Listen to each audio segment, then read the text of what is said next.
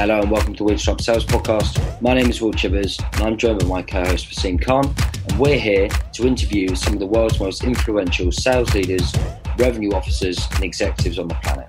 William, episode four, We Disrupt Sales Podcast. Who do we have on the show today and what are we going to talk about? So today we have Ollie Sharp. Ollie's the VP of Revenue at a company called SalesLoft and today we're going to be talking about what he learned from LinkedIn around the importance of company values how you need to look at making your company values, and how you can bake them into your employer branding. So, across the recruitment process, you can find the right talent that meets the culture that you're looking to create. I love this episode, and it taught us a lot about what we need to look at when it comes to building the right culture. So, I hope you enjoy it as much as we did. Brilliant. Let's get into the episode. Ollie, great to have you on the show. It'd be great if you could kick off a little bit about yourself and what got you into sales. My name's Ollie Sharp. I'm VP of Revenue for EMEA at SalesLoft. I um, originally fell into sales because I did a graphic design degree and then realized I couldn't use a computer to design. So I went for a marketing job that turned out to be door to door sales. Uh, so I did that and then broke my ankle and went into recruitment. No one plans to go to sales or recruitment. I spent 10 years recruiting salespeople and VPs of sales uh, at different levels um, in the UK and then uh, all within technology. And then after 10 years there, I joined LinkedIn and spent 10 years at LinkedIn from during a high growth period. Um, started in sales and moved into leadership and set up teams and developed teams at LinkedIn. And then I joined uh, SalesLoft April last year and uh, to head up EMEA, build, uh, set up an office, set up a sales team, support team, and everything over here in EMEA. And um, yeah, that's what I'm doing now. And, and Ollie, all the conversations we've had around how you build your team, how you build your culture, is all around the company values you put in place. So I think as a starting point, it would be great if you could break down around what taught you the importance of company values and kind of what that's brought with you along your sales career? I think that when I was in recruitment, I had the same view as lots of salespeople, very cynical, because a lot of people had come to find a new job and said this company said they had all of these these core values or, or whatever, and they were just writing on a wall that nobody stuck by. And that became, I realized that was a big reason why people leave jobs, but also I became that cynic. And then when I joined LinkedIn, I was that cynic. I just went, oh, another company, just uh, just putting it on the wall and not living by it. And it was so different. I actually realized how important um, culture and values were. So we at LinkedIn, they had specific culture and values, and the culture was. We, Mike Gamson defined it as the culture is who we are and who we aspire to be. The values are the ideas um, that govern our actions and decisions. And that's the best way to think about it. I mean, core values are so important that it helps you make your decisions as a business. It helps you recruit. It, it, helps in every way to make sure you're doing the right thing and people know what they should be doing. Um, so it very quickly taught me the importance of these at LinkedIn. Um, so as as much as that when I was looking for a job when I left LinkedIn after 10 years, the most important thing to me was culture. And if they met my requirements or we, we aligned on culture, should say, rather than my requirements, it, um, it, it had to do that for me to go to join a company. And I think that really a lot of people nowadays do make a decision down on culture. And it's it's not specifically we're all different as people and companies are different.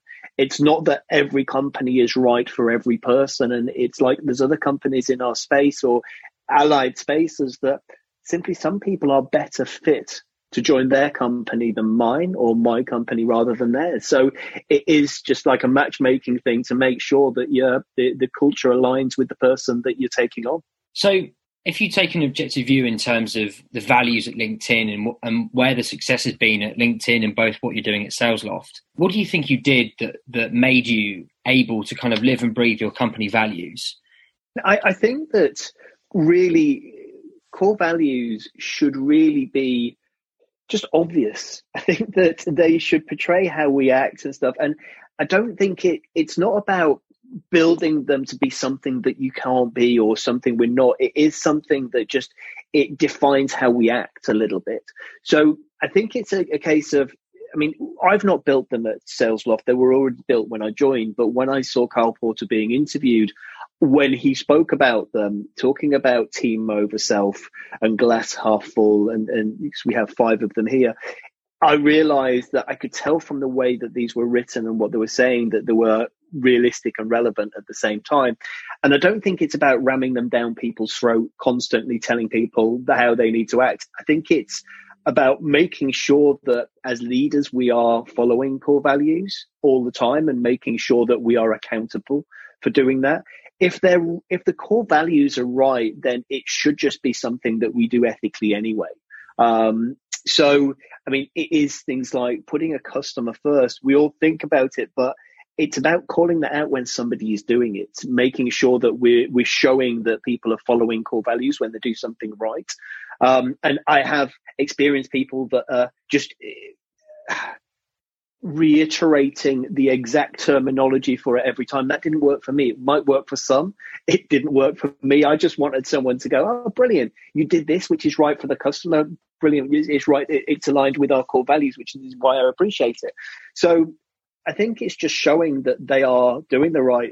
That if someone's doing it, they're probably doing the right thing, and making sure they recognise that it is something that we're doing that helps sort of uh, bring it out a little bit more, and people to realise that they do actually work. And when I've been advising people in the past, um, people come to me for advice, and a lot of time when it's around sales, a lot of people will come to me because I have this mindset of as long as you're recruiting the right people and showing them how to do it and setting expectations at the beginning, concentrate on their happiness. And but a lot of people come to me asking more about, okay, but what happens if they're not hitting? What happens if they're not acting in the right way? And my first question is, well, if they're not acting in the right way, have you actually explained what the right way is? Do you have core values? And most uh, most of the time, the answer is no they haven't set out core values or they've set them out and they've not actually uh, socialized them so nobody knows what they are. So there's no point in even having them. So i think it's just making sure that you show you, you define them you socialize them um, across your team and set expectations. And that helps you with performance conversations as well as making decisions as a business and everything you're doing. I guess to, to, to bring this in life because you said some really interesting things there could you talk us through a little bit more about what the values are at SalesLoft and what you've done consistently to help put them in place uh, within your company culture? Yeah, um, I mean, the we have five. The, first one is putting the customer first, just making sure that when we're making decisions, we're always thinking about our customers. Um, team over self, so making sure that we are not that lone wolf. We're thinking about our team. We're sharing what works. Um, glass half full. This isn't about thinking uh, uh, positive and unrealistic the whole time. It's about realistic optimism and really working um, uh, when faced with adversity, working out what is the right way forward and not just blindly thinking positively. Um, it, it, you can turn things around just with your mindset. And I did a talk about this internally recently, and I'll come back to that. So, um, focus on results is the fourth one um, and bias towards action. Focus on results is there. It's it, and it's not necessarily about sales results. It's about getting a result from your actions, and then bias towards action just means that rather than just talking and thinking about things, we actually work towards something. And what have we done to I think that when we sit down and someone comes to you and says, Right, I'm thinking about doing X or Y, if you, can say, right, well, which do you feel aligns best with putting the customer first? If that helps them guide to make them make them do the right and make the right decision, then that's what they're there for. And I think what I've done just last week, we have a, a sales all hands uh, within the company, and I talked about resilience in my life. Uh, it wasn't really work that taught me about resilience; it was more my personal life um, that taught me a lot about resilience. We, when my wife suffered many miscarriages, then my daughter got diagnosed with diabetes, then my wife had cancer, and it taught me a lot about how you handle situations. And I gave a talk to the revenue organization about that about how I dealt with adversity over the time to make sure that um, uh, I followed sort of glass half full. No, that's that's really interesting, and th- thank you for sharing that because um, I, can appreciate that's you know that's probably not an, an easy thing to share. So, so really, really, really good examples. Um, so when, when you when you look at salespeople, um, you know naturally, you know I use myself and Will as an example. You know we, I think the way we're born is we're, we are naturally quite cynical. Um, so you know coming into a, culture like SalesLoft, which sounds like an unbelievable culture, how, how do you sort of you know convert the unconverted in some respects and and and and, and start measuring look you know are these guys bought into to to to, to what we're putting forward here? And, and how do we measure that if that makes sense? I think it comes down to um, i mean it should sort of be involved in the interview process you should know your core values and when you're doing the interview you should make sure that they align with your core values so making sure that someone uh, shows resilience or is customer focused or whatever you uh, your core value. So we will put. I mean, first of all, we have an, an interview. We have a number of people in the company that are trained on interviewing around core values, and that is part of our, our, our interview process. Also, when I'm interviewing, I have questions that I will dig into to make sure that they are aligned with our core values. Um, and I don't think it's. I mean, I think if done in the right way, you can turn people around from the from the cynics into believers in it. It's not like a cult where we're expecting where we're all praising it or anything like that. It is simply a set of sort of things we have written down that governs our actions and decisions and the way that we act. So as long as they're not too ridiculous, then it is easy to get people to align with them and uh, uh and understand that's how the company's built. That, that's really interesting. Can you unpack a little bit more about some key things that you try and do in the interview process to bring that into life? Yeah, so uh, there is a a good book by Mark Roberge that looks at how you strip back experience and other elements to make sure that you're interviewing around what you really want. So I made sure that I was the first thing to me that I interview on is culture fit or culture add. And that's different because a lot of people will talk about culture fit, but to me, I learned at LinkedIn that when you start thinking culture fit, you build a team of everybody very similar. Whereas you don't want that. You want a diverse team. So getting down to the culture fit stroke culture add, but then also looking at um, uh, minimizing the experience. So have they sold X, Y, and Z? With that, then you, you can actually, for me, like when I want to see somebody uh, glass half full, I will ask them what's the what's the toughest situation they've had in a work environment and how they overcame it and um, and what the what the result of them doing it was. Um, you can normally tell if someone's focused on results and biased towards action. You can I start asking them more about when they've seen an issue and what they've done with it, and even if they've fallen out with their leader or if they've had a problem with their manager, did you address it with them and how did that go?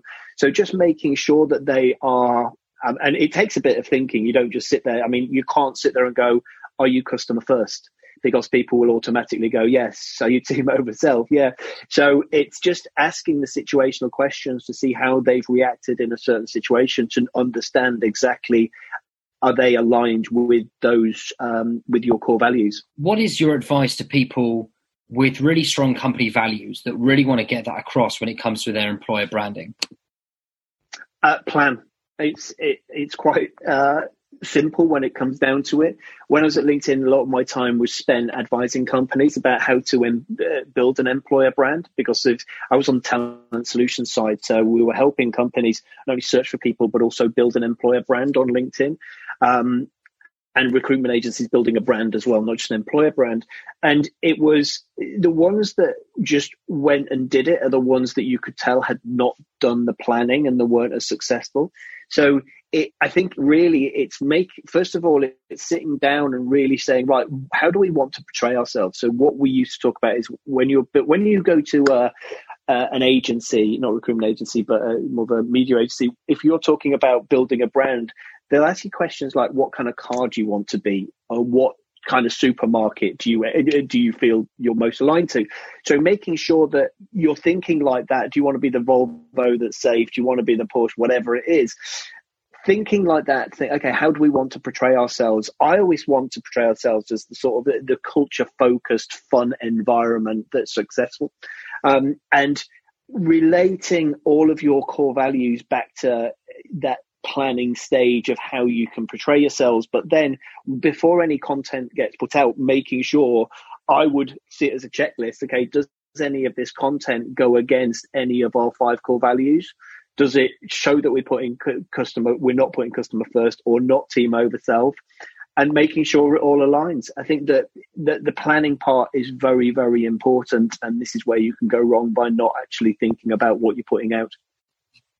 So, when it comes to organisations, and especially you internally now at SalesLoft, looking to plan and get a consistent message when it comes to how they, they are portrayed online, how do you go about that that planning session? Is and and what kind of people do you try and incorporate in order to make sure it's consistent?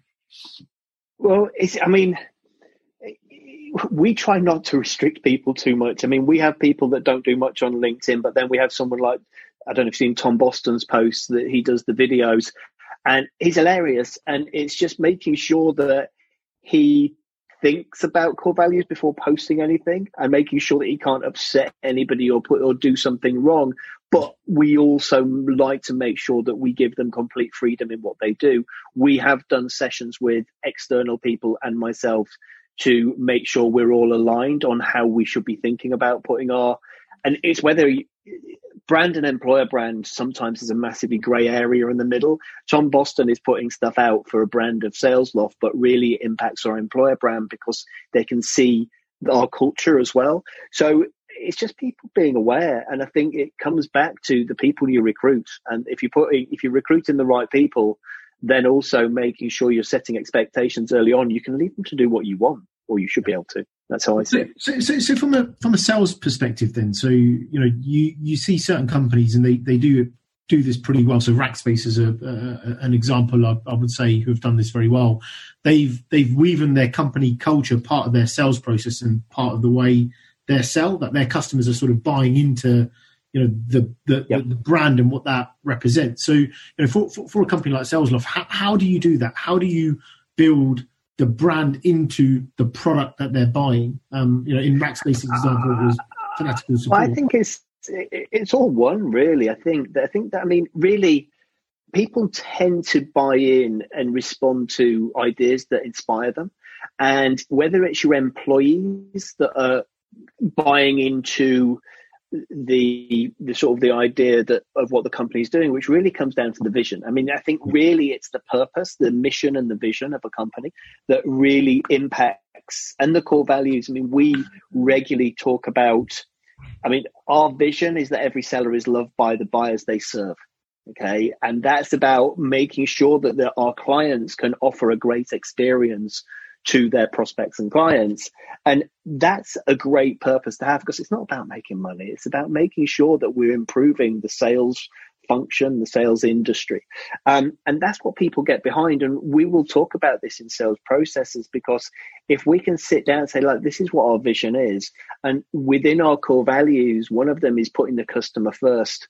Um, then you can sort of get an idea of how we work as a company. And if we actually know what our core values and our mission and vision are, then it's probably something that means a lot to us. So I agree. And when I was at LinkedIn, we had our mission and vision, and we it worked well for people to understand uh, we weren't there just to build the biggest network. It was actually uh, to help other people out in the world, which is really important.